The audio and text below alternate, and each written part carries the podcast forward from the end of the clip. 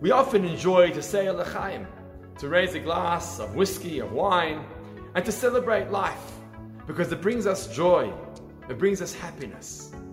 But not always is it appropriate or permissible to have that cup of wine, to have that l'chaim. You see, for example, the Kohanim, the priests that would serve in the sanctuary, God tells them explicitly, Yain v'sheichar, wine and, dr- and beer, you may not drink as you come into the sanctuary. They weren't allowed to have the l'chaim. Why? Because when they served God in the sanctuary, they needed to have a natural level of joy, a joy that came from within, the simcha, the appreciation of who they are, their role, their responsibilities, their relationship with God, and having the privilege of serving inside the sanctuary.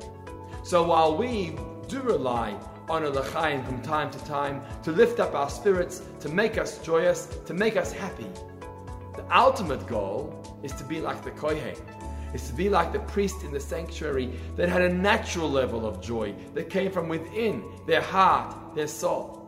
It's the month of Adar, the month of Simcha. We've just come from Purim. And while on Purim, we do have a mitzvah to say l'chaim, to drink wine, but what remains with us from Purim onwards is in fact not the l'chaim. What remains with us is the Simcha, is the joy, is the appreciation of who we are. God created us for a reason, to serve a purpose in His world. Just like a Kohen who serves in the sanctuary, so too I serve my role in this world. And the ultimate goal is that the simcha, the joy, should not have to rely on an outside substance. But the simcha and the joy should be like the Kohen that comes from within, that neshama that shines happiness, joy, appreciation of my relationship with God and the purpose that I play in this world. Shabbat Shalom.